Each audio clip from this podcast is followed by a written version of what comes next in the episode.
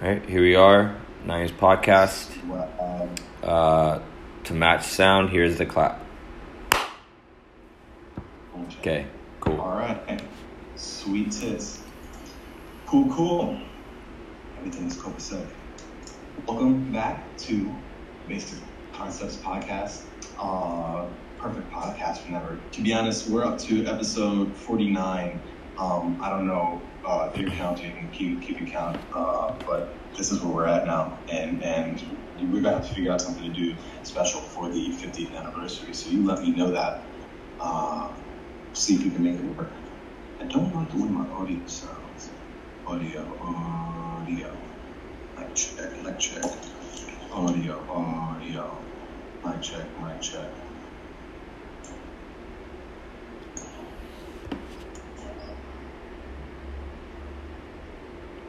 By for one second. Mm-hmm. New, new.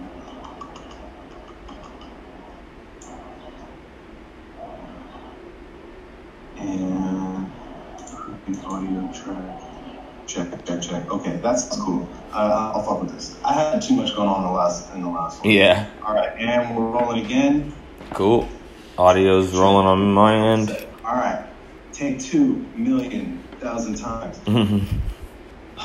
Welcome to the Basic Basic Concept Podcast, perfect podcast for never. Uh, we're on episode 49. It's a special episode. Um, before we get into it, uh, some housekeeping. Uh, the Ganja Ninja channel is is rolling, is rolling in the green.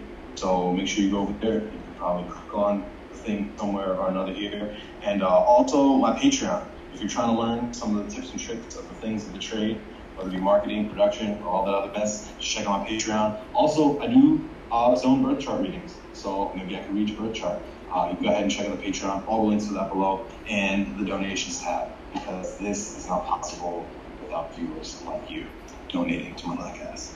Okay, so today's episode is a very special episode uh, to me because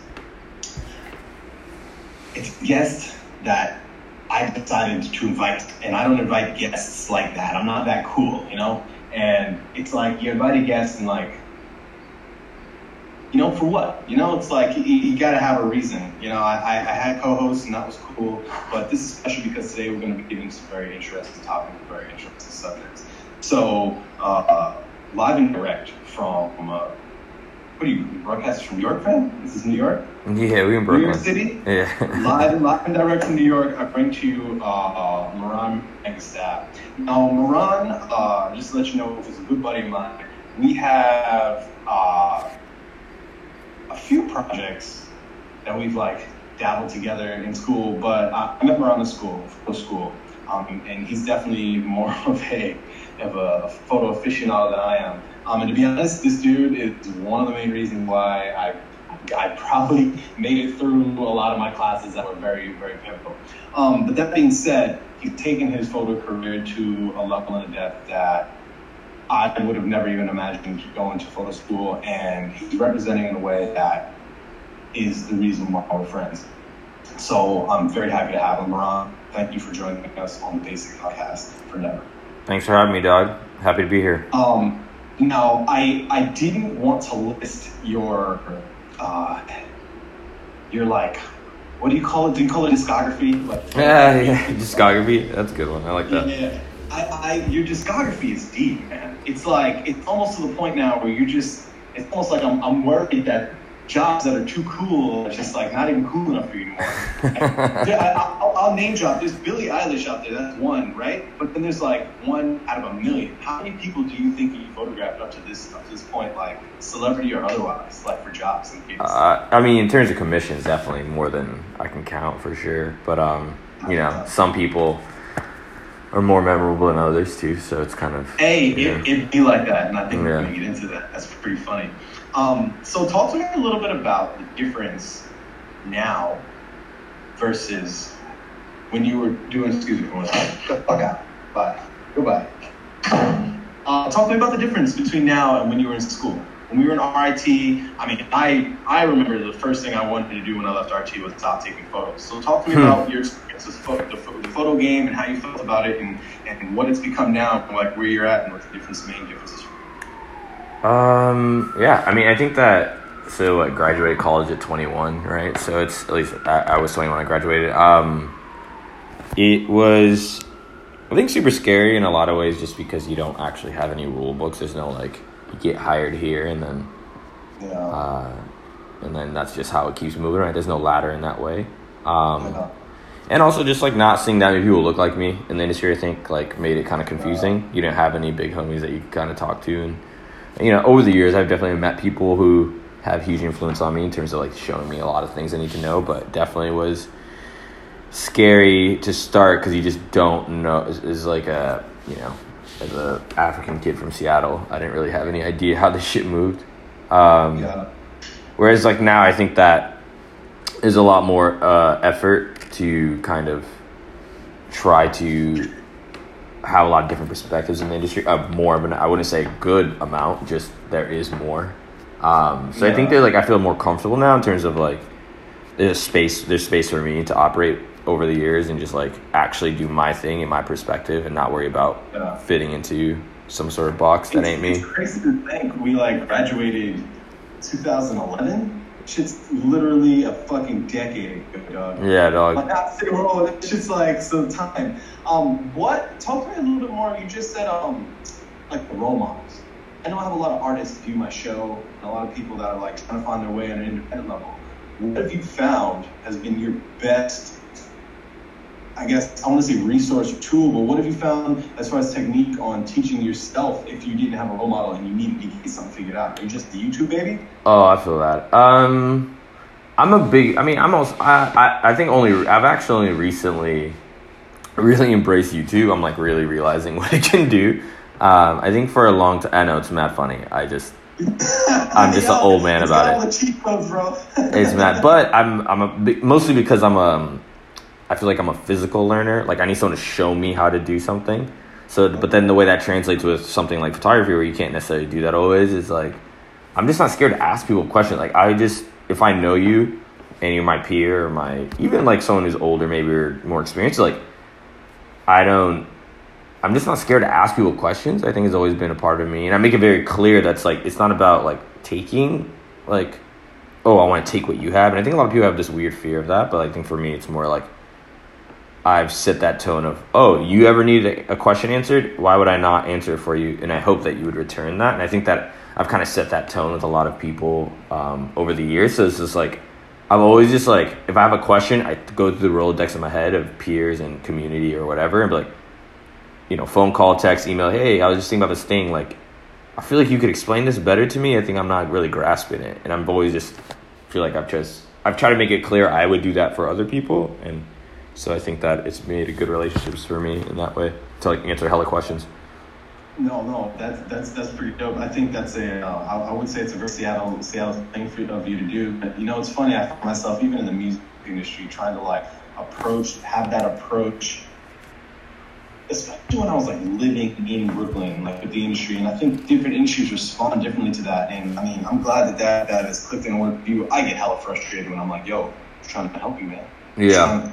Put myself forward. You put yourself out, and then there's like that. I, I would wonder if it's like that. I mean, it's human nature. I'm kind of wonder is it human nature or is it like industry specific? Um, no, I think there's a human nature aspect. Oh, you know, we don't fuck. We keep it clicky. Yeah, I think that it's a mix, right? So I wouldn't necessarily even not, I wouldn't necessarily say only just human nature, but I think it's like not to Uh. get, not to get this way, but like almost like capitalistic nature of like IP property and it's mine and I don't want to give it up to anyone, right? Like, so it's like I think a lot of people. I think the biggest. So for example, this guy. All right, so I used to work for, uh, for this photographer, and we were on a job once, and I think it was like the ultimate example that just like set the tone of how I approach information and sharing information. It was like he we got, we got on this job. It's a pretty big job, and he tells like the art director or whatever, like, "Hey, by the way, Meron's a really good photographer. Like, you should hire." Literally, it was just like hire him. He's fucking good. Like, you should fuck with this kid. And after the job, I was like, "Hey, man, like, you know, it was just kind of it wasn't awkward for me, but it was more like, wow, like." You know, like you're just trying to set me up to compete, almost, right? Like you're, I potentially could take a job from you, right? Like, Yeah. and he said the fucking the bomb, the best fucking bomb you could drop on somebody. He was like, I got. He's like, I got like ten years in the game over you, if I'm worried about someone who just got here taking things from me, like I'm not good enough. Like I, I shouldn't I shouldn't worry about what someone who's that far behind me is gonna catch up to. What the fuck? You always help the younger homies because they're not. You're a bum if you can't stay ahead. That's a very mature way to look at it, man. See, I agree with it. Reason- Yo, but I admire you because it's like am I admire you for keeping a uh, heavy duty circle. It takes a real person in your circle, with someone you work with, to t- break that down for you and tell you that. Um, let you know that, man. Um, I just think shit. I just think like not to harp on this too long, but I just feel like if I share resources with people, uh-uh. I don't have a problem with it because that's confidence that I'm good as fuck at what I do. Yo, You know what I mean? But, uh, but we can we can get into the Instagram side of things. Huh. Yeah. um, so talk about like your in your career when you felt like your first big break was, or when it was. I say when you felt like when did you feel when you got the gig? You're like, oh shit.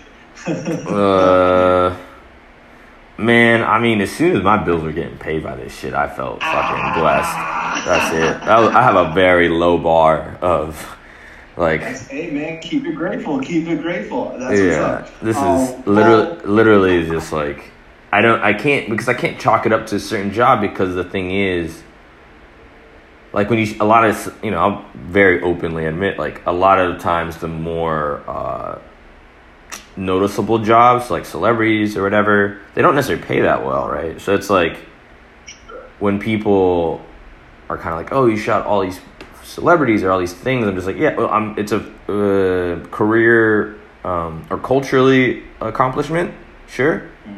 But it doesn't necessarily mean i feel successful. I, I think i have to as a business right? So there's two things like people are seeing the creative outlet but it's also a business. So like I can't sit here and say I felt successful at X, Y, and Z if I didn't, as a business, feel like I was profiting that high, right? So it's like, resting on those like those laurels kind of thing because you got the names, Yeah. So the discography isn't necessarily Right. value. it's like you have to. Are you running a, you know? I, listen, I'm not somebody who wants big, nice things, but it's like more like if I once I'm like, as a business model, feel like this is like somewhere that it's like peaked, then I'll be like, I'm, I'm a big shit. You know what I mean? Like, not to make it all about money, but it's like it's a, it is Hey, I ultimately a business. That though, I, it's uh, that's a very again a mature way to look at the whole situation, man. Not many people bring this perspective to anything. And you Mhm. run this is like a lot, of especially when it comes to creative stuff. It's like people are always trying to hit that orgasmic mark. And uh, uh, I mean, shoot, I'm sure as fuck if if I even tried to wrap my mind around photography, I would Mm. be so like lost spiritually, and just like I, I tend to get in the music industry where it's like you try to hit the mark, you hit Yeah. mark, I'm trying to I'm trying to live my success to me is more Chad Hugo than Pharrell. Like I'm trying to like just be rich in the cut than more behind the scenes. you know what I mean? Like I'm not worried about people knowing who I am or seeing me out here like that. I like fucking moving and if you know about it, you know about it. I feel that. So then, tell me who, uh, who is or has been your favorite person to shoot, or your favorite experience? Like, whether it be the most uplifting, maybe it's the most inspiring. What's Mm. been the, what the greatest to shoot? Man, that's hard. You probably have a bunch of fucking stories. I fucking remember shooting uh, famous Dexter. Yeah. I always love when you hit me up for the, for the random jobs because it's like cool. It's cool because you it means you respect my photo skill. Yeah, yeah, That's definitely. because like that's what's up. Also just like I think I remember going to famous Dex. I just feel like, uh, yeah, that famous Dex shoot was actually. I would say that it was a hell of fun shoot. That was a good time. I mean, we chased them through Times Square basically. Um, Yeah. Uh, I would, man, I don't know. That's tough. I think I had a nice afternoon with uh, LaKeith Stanfield, the uh, homie from Atlanta. Okay. Um, I, was, I did a, a job shooting him, and I think he was just like, just it's interesting to see someone who plays these very eccentric characters in person and like just gonna interact with them and have a casual conversation. I thought was probably like one of the more. Let me put it this way: less about my favorite shoot, but the most memorable of like interaction with someone that you otherwise wouldn't. Um, uh, I w- I'm not gonna put you on the uh, on the spot and, and ask you who, who was the toughest gig, but I, I would ask you what is the hard part about doing photography gigs, especially well, whether you're dealing with celebrity or you're dealing with. I know, like there's deadlines, there's like uh, Oh, sure, yeah. stuff gotta bring, gotta be prepared. But you know, when you're dealing with people, what's been the what's been the hardest part about it? I think the hardest part is, um, well, I'll give you two answers. One is more literal in terms of photography. Um, it's really hard to photograph people when they're always on their phone. First of all, like I think no, but it is. But it's bec- and I say that more than just a literal sense of looking at your phone, but like everything. Like I photographed someone the other day who like in between every th- photo shoot, as soon anytime my camera went down and I like was changing lenses or something, they were like Instagramming the day. You know, and it's just like there's just like everyone's just stepped up a notch in terms of controlling their look. And I think that that kind of just makes for like like it I'm not somebody who looks to make photos of people that are like, "Oh, this is what they're actually like." Like I don't really think of it that way. It's more so just like there's still a disconnect to the day if like you're on your phone the whole time. Mm. And so I think feel that way. You're saying. what do you say?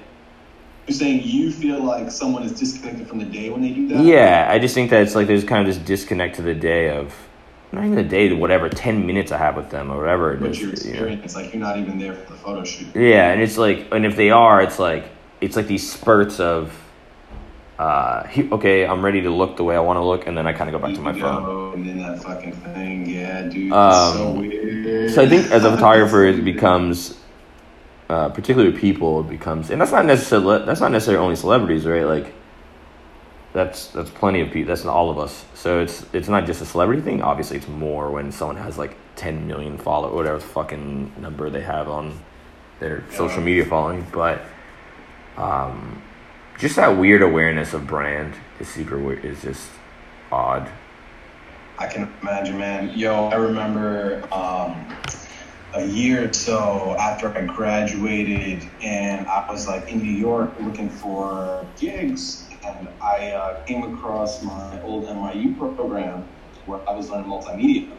hmm And Oh, I remember that. remember thinking like, you know, I I set up the, the curriculum, and I remember even teaching a, a class, and I was like, all right, we're gonna do a portrait assignment. You know, you got the week to do it. They come back after a week. I was like, take 25 photos of, uh, you know, at least two or three people. Like, you know, get some numbers. Like, yo, when I was in mhm. school, you know, Right. when I was in school, Yeah, we old man style.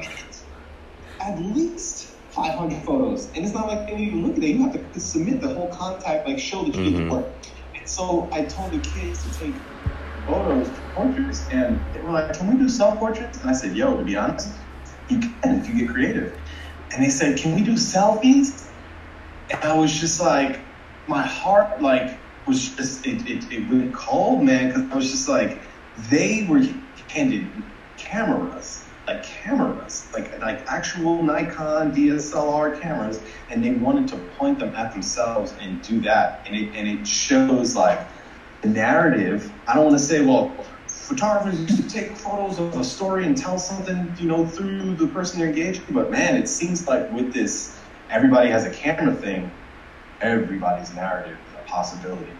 So it, it like makes this odd taking of the photo, this weird third party. It, ma- it makes this like extra person in the room. I think that's the social media or the cell phone kind of thing puts like this extra eye. It makes the double you kind of. It makes like another you. Like Yeah. you and then what people want your eyes want you to see, what you want people to see through your eyes or some shit. It's very, very interesting. Yeah, it's it's really a double edged sword, right? Because I think that, particularly in the history of photography, um, people didn't really get to control their narrative. So now, the subject, you're saying. what do you say? the subject, the person in the photo. Yeah, the person in the photo, they didn't necessarily get to control their narrative, uh, especially when you know, like photography probably was a high buy-in point at some point in history too. You know, in terms of a lot of different times in history, and now you have people who can control their narrative. But I think the thing that's really scary is you have it's like a like people there's people who become really good at it, right? The people like Kim mm. Kardashian or whatever, they become really good at controlling their narrative. and which isn't necessarily an eye roll thing to me. Like I think that there is something to be said about someone who know, like it is a skill set, right? Like it's it's like to know how to control your narrative and outside of selling things, like just like this, like idea of like I can create a story. It's uh, because you are creating a story, and Yeah. there's something to be said about that. But the thing is, you have just like any other flood of information when there's lots of when there's a master class of something so publicly shown, there's people who kind of break it down into the way they think it should work, and then it just becomes more and more toxic, right? Like it's just like really fucking Uh, scary. It's like so many like rules, like what he said and what he said. Yeah, Like, right. It's a game of telephone in that way, for sure. Like it's like people. Yeah, it's weird. I mean, I think that you know, the, like the fact that I mean, as a musician, this is uh, I have uh, friends who are writers, and something I've seen them kind of tweet about or tell me in person is like they'll get an email with like a musician's, uh, you know, promo email, you know, like hey, check out my music, whatever. Which they'll check first of all, like right, like they're like, oh, I like new music, is my job, but then the person links their Instagram. You click on Instagram, and it's just selfies and like them with whatever their brand is, with literally no link to me. Like there's no music involved. It's just like yeah, no, for sure. That shit's yeah. So, which I also, as a fan, have like someone is like, "Oh, check out so and so's music," and I click on their Instagram. I'm like, I, I there's only like a five second clip with you smoking a blunt. Like I don't know what this song is, you know. Um, but what that's last album was, or what the fuck, yeah, like this. It's like the the brand comes first. Yeah. Um, Um, let me uh, excuse me one second. Let me just double check, make sure my camera's rolling. yep, I don't trust the iPhones, bro. I feel that. I'm like checking my audio constantly because I'm worried it's like gonna cut. So. Great. So, now, uh, one of the bigger reasons that I invited you here today, which I think is very interesting, what I've kind of been watching develop, I think what I've, I've spoken up a little bit uh, about before, is the Nipsey Hussle situation. hmm Now, you, in my opinion, I mean, just as far as from what I've seen, it's not hard to see. I mean, it, it seems like you you have one of the most used and reproduced portraits of Nipsey Hussle, like uh, that has been shown up on the internet, on Instagram, on like in many many places. Uh, would you agree? I mean, yeah, it's I for those for the first like month. It even still trickles in now, but the first like month or so, people were just constantly sending me pictures, tattoos, shirt, whatever the fuck. Dude, So what I saw many, too, like- so many. I think Rick, I think I think Rick Ross has it tattooed on him. That's hilarious. He also has that printed on his elevator, which I'm trying to figure out how that. Who do you even- talk to about that? Like what? Oh, he, he left me on read, so now I gotta, I gotta. uh Oh man. So it's okay. So we got a lot. We got a lot to unpack with this. Um, do you do you mind if I wake and bake while we do this? Because this I want I want to hear this story. Oh yeah, no, go for it. Um, you're you're. I can't see you. I don't know if Oh, is what. my camera jammed up? Yeah, I don't know if there's something. here. Let's see. Uh, you.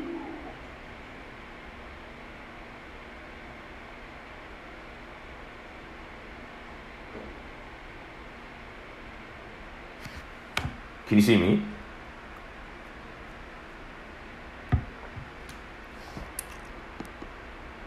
Um,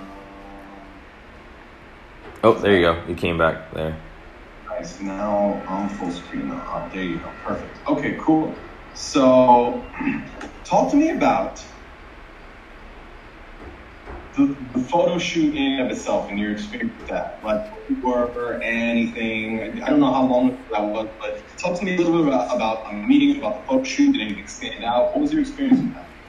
Um, you know, it's funny. A lot, not a lot. a good amount of people have asked me like, "How was the shoot?" And I think it's like such an interesting question.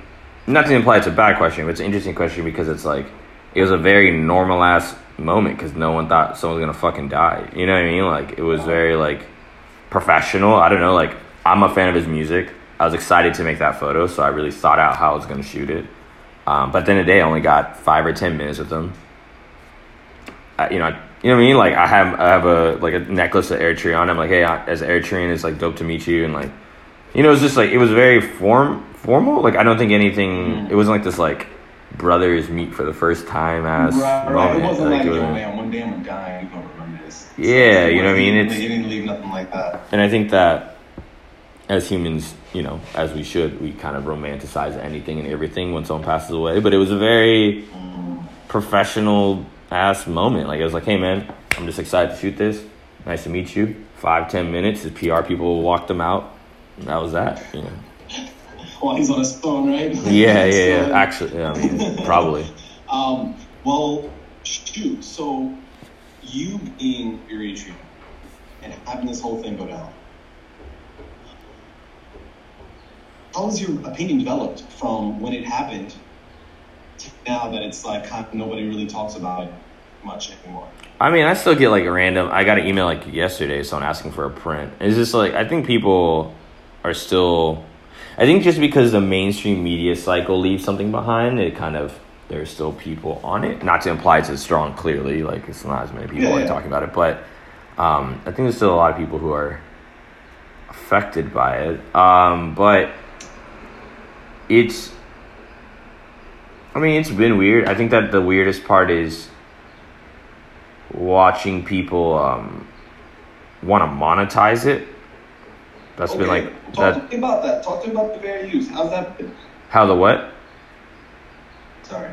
You're fine. Talk to me about the fair use and how that how that's been and how that's affected the, the situation. I mean, I think it's just like you come across these websites that are like making paintings of my foot. It was just there's a two side. Like, so I have friends who are like, "Yo, you need to lawyer up. You need to like da da da," and I'm just like, "Listen, it's some random fucking t-shirt company from fucking the Midwest wants to make 500 bucks off of someone's death." It's like, I don't even want to. So Think about it. So interesting. So, so let me. I'm gonna clear up really quick for, for people listening if they're not 100 percent uh, keen on what the situation is. So Ron has taken. He did a photo series, and it's it's one of the most crucial photo series out of Nipsey Hussle.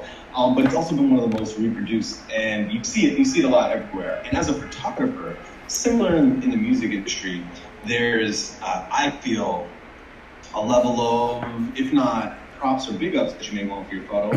maybe you want paint. Maybe there's a maybe you know the intellectual property situation you created. It's yours. Like what? How, explain how that works in the photo industry, though. Explain to the audience how that works when you're on Instagram and people can screenshot. Didn't you have a? I don't want to put you on the bubble bubble, but did you have a situation with like Quavo, for example, or one? I don't. May not be Quavo. One of the one of them. Oh yeah, Quavo posted my picture and did that was so. The thing is, is Quavo posted my picture but didn't.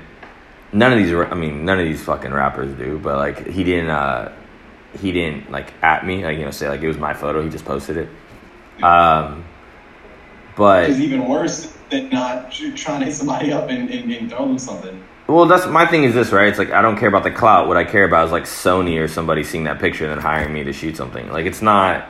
I don't care about followers. I care about people with money seeing that who could hire me for bigger jobs.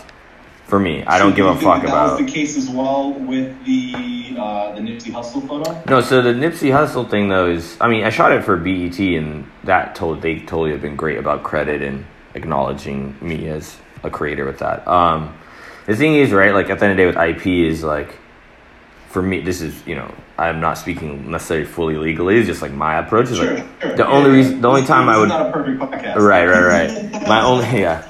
My um my look is if you're making money off of it, a sketch. So it's like if you post it on your social media and don't at me, you're just there's just you're just a dickhead. But it's like Yeah. if you're making a T-shirt out of my photo, it's like hold on, are you Mm. running a business off of my content? You know, it's like that's weird. I, uh, I I saw that you uh, you did a post. It was very, and I love when, when my homies get open to on the internet when they start talking about their feelings, and shit, especially you. It's like, let's talk about it. Um, you were you were talking about your how the situation affected you, um, especially the night of the I think it was Saturday Night Live when they had the John Legend performance with Yeah, that shit was everywhere on them. And and it was on his on his shirt. Did that? Does, does this? I guess it's hard. I mean, I I I'm an empathetic dude, and I already know how you could possibly be feeling. But like, torn. Am I am I correct? Is it like uh, is it how does this affect you as an Eritrean black dude in America? And like before we get into like the shooting part of it, but like Yeah. seeing that, how does that like affect you as far as the industry? Does that like bum you out? Does that mean you want to work harder? Yeah, I mean, there's a whole different, you know, there's a whole lot of feelings, um, or rather layers of feelings. I think that um, specifically as Eritrean, um, so many people from the diaspora reached out to me. I'm talking about from like all over the world, and via DMs and stuff, and just being like, like thank you essentially, right? Is like the sense of wow, we because it's not a big country, right? So like, it's like the fact that here's one of the few iconic Eritreans on a global sense uh, was photographed iconically by another Eritrean. I think as a a diaspora that's already not that big or acknowledged, um, people were just excited, and I think that filled me with a lot of pride. Yeah. Um, yeah, I mean that. I don't want to say that felt good because it's sad, but it felt me made pride. I think pride is the right. You know, like I'm proud that people that I can represent, right, for my people and what that meant for everybody. But then on the other side of that, um, uh, uh, gun violence has always been a huge issue, not only for Black community but also a lot of the Eritrean communities, just like in general, like uh, Black people across this country. So like there was this, it it almost felt like out like like one of those like dark genie wishes type situation where someone's like careful what you wish for. yeah, like, oh, do you want a picture of yours to span the world and everyone, you know what I mean? And then for it to be an image that involves, you know, arguably the scariest and saddest thing that could happen to a community uh, was really hard for me. I didn't, I, you know, I had pe- I, people, a lot of people kind of would text me or DM me or whatever, be like, oh, congrats, or like, you know what I mean? Like some sort of congratulatory Right. Really, Statement, I which I don't- really. I don't blame them. Like I get it. I get the idea of like, wow, you you know, I get it. But like to me, it also is like, don't someone died. Like I don't feel good. I, I'm I'm happy. I'm proud that I could Yeah. represent, but I'm not. This isn't a congrats moment for me. Like I'm not happy. Uh. I'm not happy. I'm happy that this Yeah. photo is viral. You know. You know, and that's also why I never. I didn't really chase. chase I think I, you know, everyone can call me stupid for it if they want, but like I didn't really chase like monetary, monetary. Like I just kind of had this feeling, weird relationship of just. And, you know, don't get me wrong. It's not like Nike put this shit on a billboard. It was mostly just like scumbags who are trying to. Re- I mean, I don't want to call people scum, but like people who like right after this guy died are trying to make sellable art. I'm just kind of like I don't Flip in the moment. It's eh, yo, it's a reactive, definitely Yeah, a reactive behavior for sure. Don't, I don't- you know, if you're donating, if you're, do, you know, I haven't, for example, I haven't made prints to sell mostly because I reached out a couple of his organizations and I hadn't heard back from them. So I'm just like kind of trying to find people to give that. I wouldn't want that money. Like, I just think that when someone dies, the way we can consume them after is really scary. Mm. Um, I think he also represents, for a lot of people in the Habesha community, um, what a way out looked like. And so when he died, I think it was like, it was kind of a scenario where I think people kind of could feel like, oh fuck, if he can't get out, how do I? Like, why would I ever try to get to that situation? I don't know if it's a would why would I even try, but like fuck, he can't even get it. You know, it's it's and, oh. and that was my first. I mean, when I found out he died, like the fact that so I, I I was actually on a plane to Japan when the news broke, and I landed, and my phone went chaotic. Like my phone just fucking fried. Like it was just like hundreds of text Wow. DMs, all this shit, whatever, right? And the saddest part, the saddest fucking craziest part was I think it was a text from my. I always kind of you know when you land on a plane, you have a bunch of texts. Like I always just kind of read family. You know, I see my mom or my brother. You know, I, t- I read my family texts first. Yeah. Um, and um, my brother says, I'm like, yo, that like Nipsey's fucking, you know, so he says something, but he didn't say how he died. And the saddest fucking part is, I knew how he died. No one told me, I didn't, the fact that I already knew how a healthy 30 something year old man would die, just, that's fucked up. You know what I mean? Uh, what do you think? Um, you know, and, and, and before we go any further, with all, all due respect on, on this man's name, this is this is not. I don't want to make this like a uh, too much of a, a, what do you think situation. Um, but you had said you knew automatically or you knew instinctively how he died.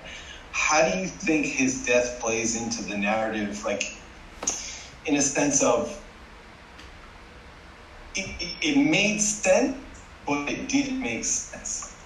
And what do you? I guess my I, don't want to I don't want to get too conspiracy with it. I, my question to you is, what did you take from this, or what do you take from this regards to the black community? In regards like what can we do or what should we do? Like how can this kind of thing be prevented if it can? I don't know if you if you think it can. Well, it's not a matter of if it can; it's a matter of what it takes to do it. And I don't think there's, I think there's a conscious effort to prevent that being achieved. You know, I think there's a blatant, obvious, conscious conscious effort to keep violence on the streets of America.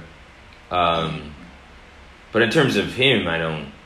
I mean, it's he did everything right. You know, it's just a product of. What So you don't. So you so you don't think this is a death from above situation. You think this is pretty much a uh, a dumb street. Well, what it depends. Death from above. It depends what you consider a death from above. Like I think it's a systemic issue of this country that caused it. So I do believe it's a death from above because mm. it's something that this country fucking an environment this country created, right? Hey man, I'm about to. Hey, I feel that, son. Even if it's on the streets, it's still a problem. That's I not. That. This is not a microcosm of culture. This is fucking something this country actively creates and continues. Oh. So it's not. You know, the, the the dude who even shot and killed him is like that man is a byproduct of a broken country and system. You know, I mean, to me, that's how I look at it. No, um, I feel that. So I don't. So I don't. then, so then I get no, no respect. So then, what would you? Um, I, when we, I'm going to kind of close this out on this. Um, and it, this, this isn't necessarily having to be related to the Nipsey Hussle situation in and of itself. What would you change, if anything, if you could and you had the ability to, and you know, we could set some resources up for. What would you change about the photo community? To, I mean, like dare I say, the, the black community or the hip hop community or, or the, the young American community, but start with photo. What would you change about the photo community to to kind of address some of the, the pitfalls that you've fallen into, and and and how would you like? What is the takeaway from this, or what have you taken away mostly from this? Um.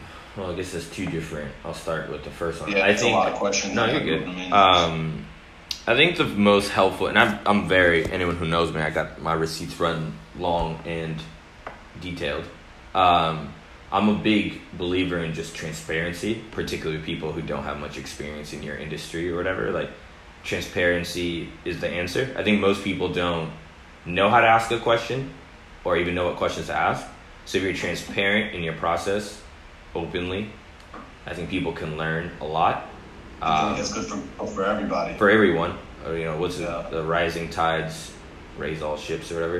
And I think that a lot of is that the phrase? I don't. It's a white I, phrase. Sounds like it fucking makes sense to me. Um, it's a Caucasian phrase that I've picked up over the years. Um, yeah, I think that uh, again, this kind of t- goes back to the brand thing. I think a lot of people's brand is to be like for the people, like their brand is, but they don't actually show what they, how or when or where or how they do it. Um, okay. And then it, and so I, I, think the most effective thing, and this isn't just the arts, is any you know whether music or whatever. It's like instead instead of telling people you can do it too, right? Mm-hmm. It's hey, do you have a question how to do this? Right. I think a lot of people spend a lot of energy being like, look at me and my successes. Uh, you can do it too. You from the same place I am. That's some bootstrap shit to me. Like I don't. What are you saying, dog? Like you don't. You're not saying anything or doing anything. Like leave that avenue open. Like say, okay, if someone has a question, oh, and now there's people who have, you know, Rick Ross did that. He would have a DM with six thousand mixtapes yeah. a second. So it's I'm not saying it's like as simple as that, but I think it's just like just transparency in business. Like I would love to see some rapper who just signed a new, uh, um, like maybe um, sponsor deal or something. Like, yo, this is how this just played out, just so you guys know. Instead of me and Nike about to collab. Like, you know, like it's like no, but like, yo, this is what just fucking happened. Like, this is how this conversation. My agent talked this type of, even just like, just letting people know all the moving parts of how something happened. I feel that. And what's the fear, right? Those, Like- those, uh, what, what you're what you're uh, describing there is, is dope because it would prevent situations where guys like uh, uh, the dude Lil, Lil Bo, Lil Yachty? Yachty would would he would be more interested in his situation. You know, if he saw somebody talk about the moving parts of the Bears, maybe when someone asked him, "Yo, what's your record deal like?" Have an that was funny. What's going on, and they wouldn't get trapped. I know that's uh that's super real.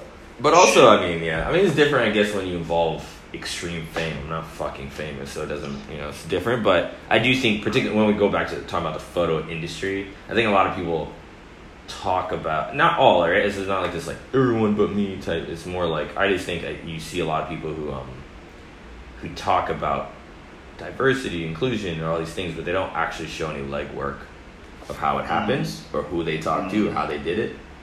Um, you know, I think the the funniest one is like when people are like, "Don't hit me up to pick my brain." I'm just like, "What the fuck are you? What are what are we but a library for the next generation? Like, what's the point? Right, right, you know, like, right. yeah. what- what are you, just gonna feel hoard information and then leave? For that time? what do you say?" Should, should should people charge for that time, or should they chalk that up to the game? I'm not charging this 18 year old who wants to get into photography. You fucking weirdos. Like, I'm not. You know what I mean? Like, what are you guys talking about? of- I, I have no problem. You, I just say I don't.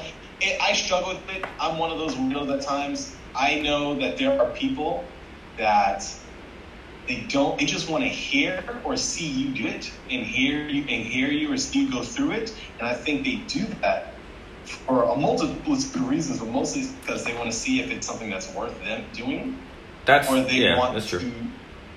I, bro, I've seen. No, I feel you. I'm agreeing, I'm agreeing. like, go through it. I'm like, and, and and that kind of thing for me, I think at a certain point, it gets weird because I'm also a believer in those who don't do teach, and I've always been a better teacher than I'm. Not a better teacher than I've been a doer. I just I I put myself.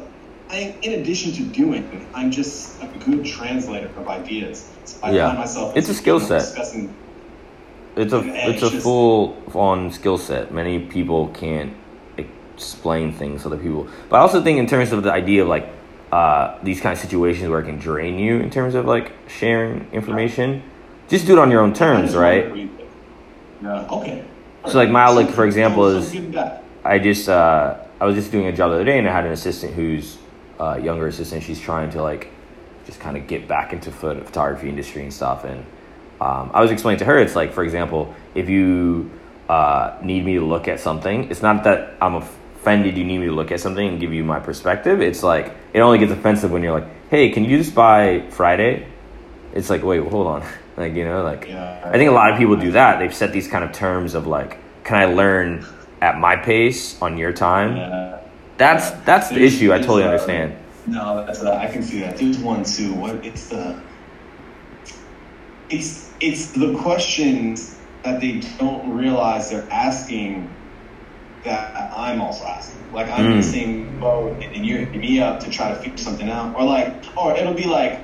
I'll have something set up where I'm like, well, this is how much I charge to teach these kind of things. And This is Mm. specifically what I teach. And it'll be like, and they look at the numbers and they say, all right, well, based upon what I know, what I'm doing, am I? They just look at their numbers and they're like, I'm not going to pay that. Let's like trade, and they'll find something that they can do. Mm. It's like dope, but then they'll think that what it is that I know is like not worth a damn. So the value that they're giving back is like not much. Oh, yeah, fuck that. And it becomes like a yeah. It's, those, are the hardest ones because those are usually stuff where you're trying to like work relationships. Well, listen, you know, there's a difference- talk about- I do think also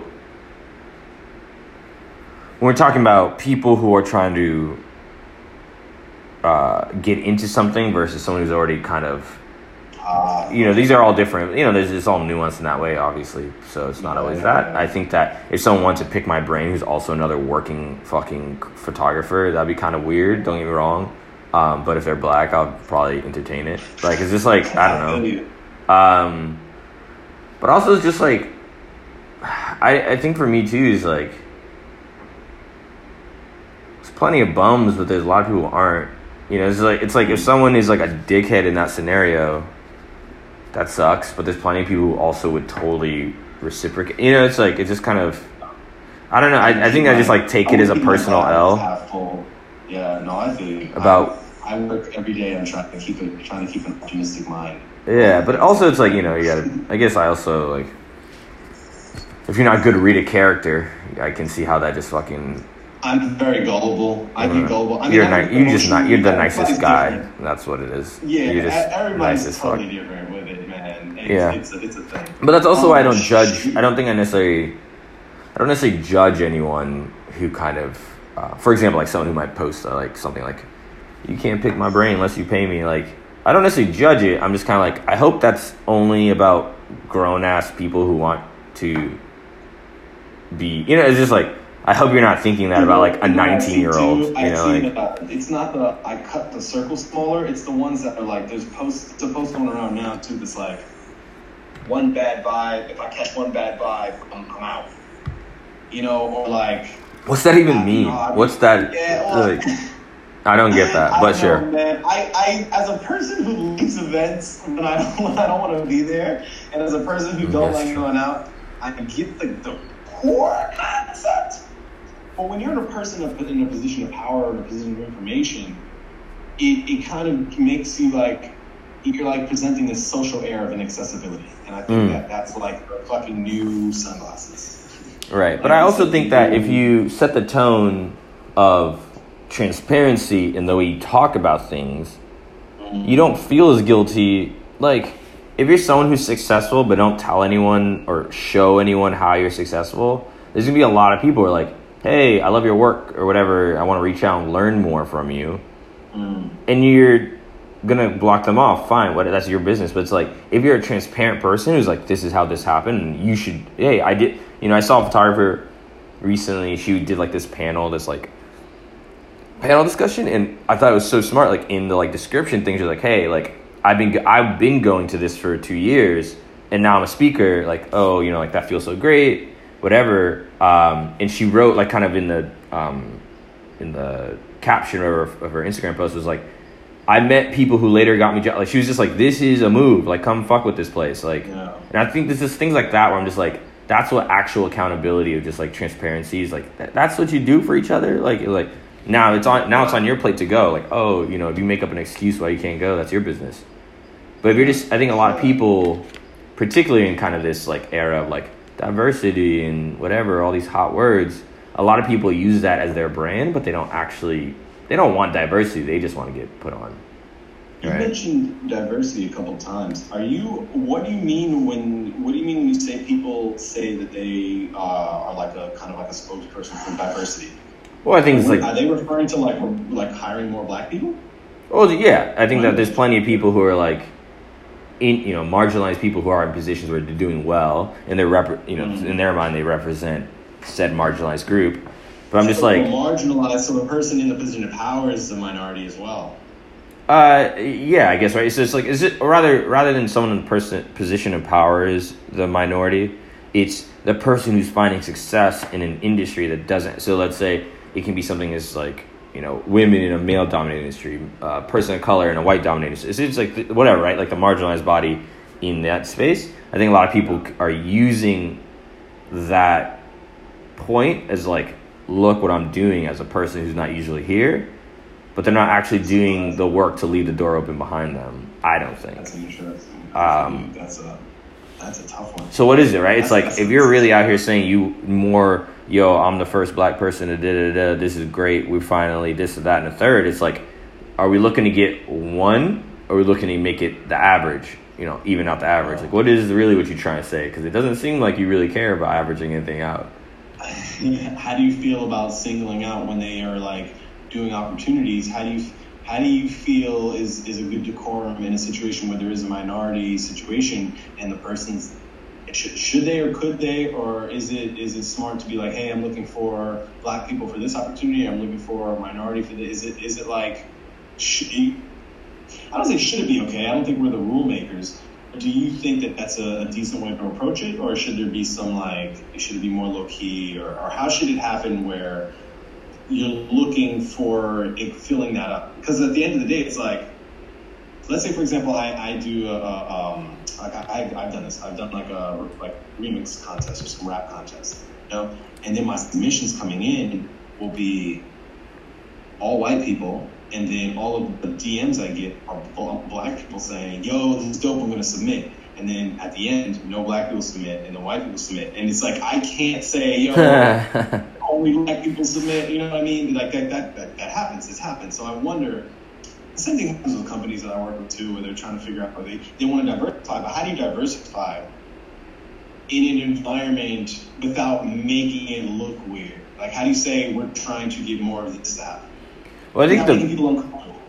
I think well, first and foremost, when you're talking about like I'm like for example like uh, I hire like when I need a photo assistant, like I make it like when I text people and stuff like, do you know any black or brown photo assistants? This is just a, say that out loud? yeah, I just say it because I don't think that it's and anyone who has a problem with that, I'd be like, well, you only hire white assistants, but no one says anything. So You know, so it's Would like- you put it on your Facebook? Would you like post it? yeah, I? Like, I if you look through it, you probably could found that. Like, um, I, I, I don't think it's weird because to me it's not weird because there's just not that many. So it's like, and the only way there's going to be more, right? So like, for example, if I hire, you know, X amount of black assistants, and they become really good at it, and then they have a little homie who's interested in it, like, oh, don't worry, I can try to get you on a job. Like, that's how. That's the only way things change, right? It's like creating a network. Rather than looking as individual successes, you have to look at it as our networks being created, right? How does anything work? Nepotism in this fucking world, right? So it's like no. you have to create a network where people can bring people in rather than one time. You know what I mean? So it's like when I say I want a black or brown assistant, it's not like it's it's less about the individual person I'm bringing into the mix. It's more like, oh, the more of these people I hire, then the more their network can gain from that too. Okay, now this person became a successful assistant. If that little cousin from so and so from where wherever is interested in photography, they're like, oh, like get on this job with me. We'll figure it out. Like, you know what I'm saying? Like that's the only way any of this shit works. That's how generationally it works. That's oh man, fuck, fuck. I get, I get like, I get pumped because when I hear that, I, be- I believe it, and for some reason, the type of black dude that I am, feel like makes me feel so small when compared to how many different stories, if- how many different black stories exist. Because I know that a lot of a, a quote black narrative, and I know that my opinion isn't necessarily I not say in tune with the black narrative, but it's almost like because my opinion differs from majority of black people on a lot of issues, it's almost like my narrative no longer is the black narrative. So, and, and what I guess what I'm trying to get at is, um,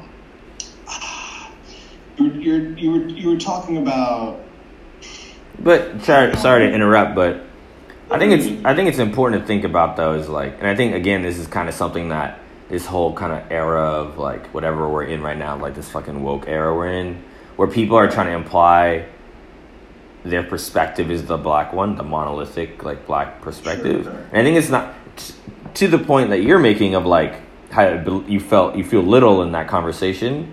I think a big part of that is because a lot of people or things that are getting attention are implying that they represent a monolithic like i am the black this or whatever right so it's like uh. i don't think i think it's like weird i weird i think weird is the right word like i, I think it's weird how we talk about blackness and not all of us not everyone not a lot of people but it's just like Right, right. it's just it's easy to grasp onto for like old white guys with money. So it's like what we keep getting shoved in our face is like these very one note things about whatever. Mm.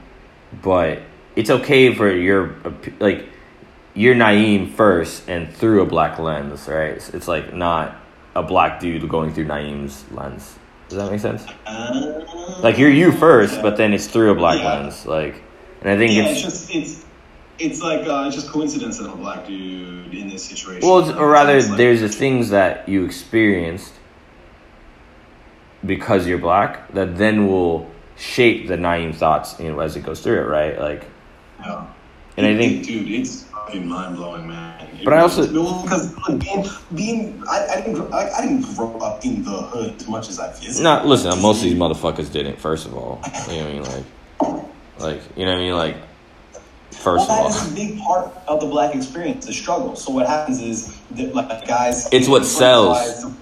What's up? It's not a big. This is my thing. It's black trauma isn't a priority for us. It's just what sells. So we're being told that it like it's what sells. There's just as many happy black things out there. We- made jazz, motherfucker. Like we do a lot of things that make us happy. Like it's just like what sells is trauma. So people act like that's our fucking thickest layer of I don't know. But I'm also but you know what? I want to identify like I'm also Eritrean American. I'm not African American. I don't have the generational trauma of fucking Jim Crow and you, you were You know what I'm born saying? in Seattle? I was born in Atlanta, but still, like I that, that's like African American. no, but I'm just I'm, I was born here, but I'm just saying it's like in terms of like my parents come from a country they know like Oh, their history, like actual country. yeah. So I respect maybe I'm being you know whatever grain of salt you need for whatever my opinion is because I respect that there's a certain type of uh, trauma that comes with being from fucking slavery that maybe I'm not that I'm not respecting when I say that, but I do think like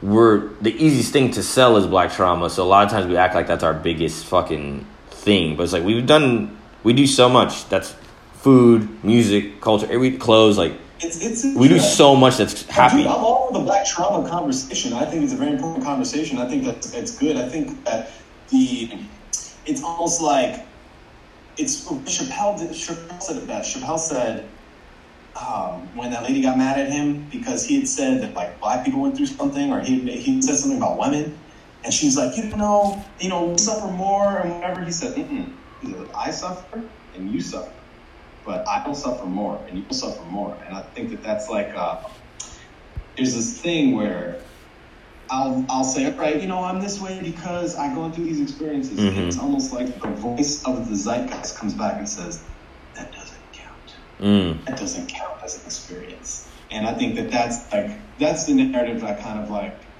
because you know, and, and, and, and it, of course, it goes back to the Nipsey thing and what is really happening and what should change where, and you know, how many people are actually experiencing the gun violence, and is that really holding it, how many people back? And I, I, I start going down that fucking whirlwind hole. You know how it be, bro. Yeah, that's true. You do be going down those holes, but I think Yeah, But back, you know, just to touch on that gun violence thing, it's like it's bigger than gun violence and always has been. Just the same way drugs are bigger than you know, like the opioid epidemic is bigger than people who fucking like heroin, right? It's like you have a capitalist system of fucking opioid industry. So it's like there's a whole industry built. I mean, that's what it is, right? There's a whole multi-level industry that's built on keeping people in these places. So I think it's weird when we like like we can't stop gun violence until, until we actually think about what this country spends its money on. You know, it's, it, it always just comes back to yeah, like go down We- and do the root. Yeah, because at the end of the day, it's like if you approach any of these issues, I personally believe, like you approach any of these issues with the lens that it's not being done to people, you're not going to go anywhere. Like it's not, it's like it's not.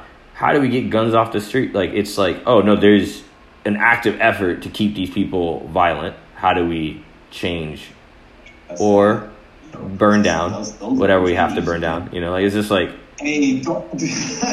you heard it first here on the Basics Concepts podcast. It didn't come out of my mouth. I just think it's being done to us. A lot of a lot of this is being done to us, not we just happen to It's, want to uh, shoot each it's- other. It's, res- it's it's respectful and honorable. I always think about what is a very palatable way you can approach and address it. And I think you doing the black hiring is a, is a very important thing. I always wonder. I I'm always like not trying to make. Um, I like making waves, but I always some reason there's always like a couple people that I don't like to upset, and it always seems to be they say don't impress people that you don't give a fuck about or something, or, or doesn't care about you. But and, and I, I get into this conversation with Pops. He's a big believer that I don't fit in in the EDM community, and that's the reason why I haven't gained as much traction as I want. And I think that it's important for me to balance like what I want to happen in the in the industry versus not what's realistic, but what what it doesn't make people uncomfortable. But it's like what can really happen? Is it really? Is really there's no black people in the let's say the electronic music industry because the culture is just separate, or is it because they're in hiding, or is it because they're not being let in, or is it Well- you know, how do we address that and change that, or does it to not be changed? There's definitely, I mean, we black people started EDM, right? but then you can't. I'm not gonna go into a room of people. You know. I mean, well, also though, it looks at. Hold on, but it's also, and I think this is across all creative industries, particularly because they're all mostly white dominated. All of them are white dominated. Is like, what are your asp- What are your considerations of, uh, um, what are your considerations of success? So outside of financial, like, what are, you know, what tours do you look at? What tours do you look at headlining imply success? What do you, what rooms do you want to be in that imply success? And I think that a lot of times in creative industries, people look at certain spaces and say, "That's the definition of success. I want to get there." Mm-hmm. But it's it's it's a a space or headline or gallery, whatever that is completely culturally designed to keep you out of it, right? So like, if Yeah. if you when you say like the EDM, you know, I, I don't know EDM culture enough. It's like Well, if say oh, well, Miami Ultra. You know, Sure. Okay. Ultra. Ultra is clearly meant for fucked up white people, right? Like at the end of the day, like I think it's- I mean, I don't, I don't know well enough. I, I think what I'm saying is like, if you okay, so if you look at Ultra as EDM success, but that's something that clearly supports uh, a certain culture. Why maybe there's like a EDM more of a smaller show that happens in Chicago that's fucking mostly black people. Like if your success looks like if your success looks like your people knowing you and respecting you versus the industry knowing you and respecting you, it'll make you a lot happier. That's how I approach photography. There's a lot of you are right. like I there's a lot of institutions in photography that are considered successful in photography, but I don't care about old white guys telling me I'm good at what I do, right? So like Yeah. like for me it's like I'd rather have the whole Eritrean diaspora know my photo of Nipsey than be in some gallery where it's just gonna be a bunch of white guys in turtlenecks. Like I don't like that's more important to me. And I don't as long as my family is good, as long as I'm good financially and my family's good financially, those are my meters of success. I don't I, I've never cared about white people thinking I'm good at what I do. I don't care if they ever knew what I was doing. Like it's just like is you know what I mean? Like so it, it depends what your meters of success are. What do you say? My natural instinct is to want to unpack that more. I know because we can fucking go down that road forever. Your perspective on that. Where do you think that comes from? Is it just because you're? Is it because you know your roots, or do you think a lot of people feel that way, or do you think like? I mean, I just- a rare breed? I don't know. I think it comes from two things. I think at a fairly young age, I started reading a lot of fucking amazing black shit, like in terms of what we were doing as a people, um, at a young, which I think a lot of us do. I also just, I think we're objectively better at everything in terms of creative industry. Sorry, I don't know what else. To, I know that's a bold statement, but it's just how I feel. So to me, it's just kind of like First year. If that's how I feel about that, why would I care what a board of white people think? Like, I, it, ju- it's not the math isn't there for me, so it's kind of like that's not my that's not my meter of success. Now, are those accolades help your career? Do those accolades help your financial situation? Do those accolades help uh, secure finances and whatever like that? You know what I mean? Like, like this i associate those institutions to financial backing and that's fine. Like I, anyone who finds success in those places anyone who wants to find success in those places i associate it to find like oh you're trying to land that bag. Like if i see somebody shoot for some company that's fucking a bunch of fucking old white dudes you know it's like oh you secured a bag. I get why you did that. I don't think i don't care about the cultural elements of that. Like is it to me i just don't i don't care So, about it so it's really, um, and it's, it's interesting that it's like managing expectations for what you want your outcome to look like will help your, like, help it resonate with you a little more. Well, it's like what feeds your soul, right? Like it's just like it's not about even managing expectations. It's like what made you, what gave you those expectations. Like why did you, why did you think that was a big and I deal? disagree with you, but I, I think that, for example, let's say I have somebody that, like an artist that I'm into and that I look up to, regardless of their color, um, whether because they work with all types of. There's good artists, and Yeah. they have a bunch of good artists around them, and you're into that music. At the same time, there's a whole bunch of people as well into that music, and those people don't look like you. And you, That's you great. are- That's fine. I don't You're into care. the music. Everybody's into the music. Then it gets to a point where you and anyone else in that community who wants to aspire to be that, then you all immediately look different. They all look the same, and then you look like the outlier. And uh, I mean, in my opinion, I say it's, it's it's when you're like the one black dude and there's a whole bunch of white dudes, and not to say you want to impress these white dudes per se, but it becomes like, well, you know, getting on that show, you've seen people on that show that you respect, and I've seen people on the show that I'm a fan of and I enjoy. So it's almost like for me, getting there and getting that respect means that I've broken into that community and I've not infiltrated, but just if made a difference, I've made it possible, like you say, for some young black kid to think, "Yo, I want to be there. I want to go there." Give him a reason to want to be like involved with that. But do you even like? It feels very much like things only have resonance because we give it give it to them, right? Things only matter because sure. we collectively decide they matter. Money, anything. So it's like we if we all collectively think ultras matters, then yeah, it's gonna mm. matter. But if we also all collectively decide a fucking EDM a, a black EDM scene in fucking Detroit that happens, there's usually only two hundred people that like turn up to mm. it. That's where we need to fucking go and grow and invite people to. That's gonna now become that thing you're just talking about. Like it's just like people collectively decide these things matter that white people told us to think matter, and I just don't get. I'm just like I, I always I looked at I always looked at that, and I know this is where it goes back to the black narrative, and whether it made me uncomfortable or not. I always looked at that as the same way I looked at like an HBCU, like a historically hmm. black college, where I get the concept and I get the value yeah, sure. in the environment, but it's almost like saying like, well, why don't we just go back to segregation? Like, why don't we just go back to that and not complain about that? And then, not to say we should, but it's almost like, ah, like. That's a good point. I, I feel you. Hundred percent. So this is where I agree with you completely, and this is where that kind of comes in. Where I think this, it's like, and I think I differ from a lot of people uh, in terms of opinions of these type of things. It's like it's less about like our thing and we have a place where we do it. Anyone can come to that thing. It's I'm saying like recreating what we value, uh, like the the institution of ultra. Festival, but we can have white DJs there. sure, yeah, if they're good in their you respect, but because this is the thing, right? Like to me, is this thing. It's not if you create a space in which you're valued, you will be valued and the right thing my opinion the right thing is to then create an equal space of value if you go to ultra or whatever or you go to some institution that's built on white excellence and white fucking institution like that's like we're the best you guys are lucky to be here you'll never be able to cut out a piece of that pie whereas if you create an actual inclusive space for yourself and you make a place where you feel comfortable and your community feels comfortable then recreate then if it grows, then you grow. Like I and I and think and, and you be open minded one. Yeah, you be better. You be fucking better. Is really what this is about.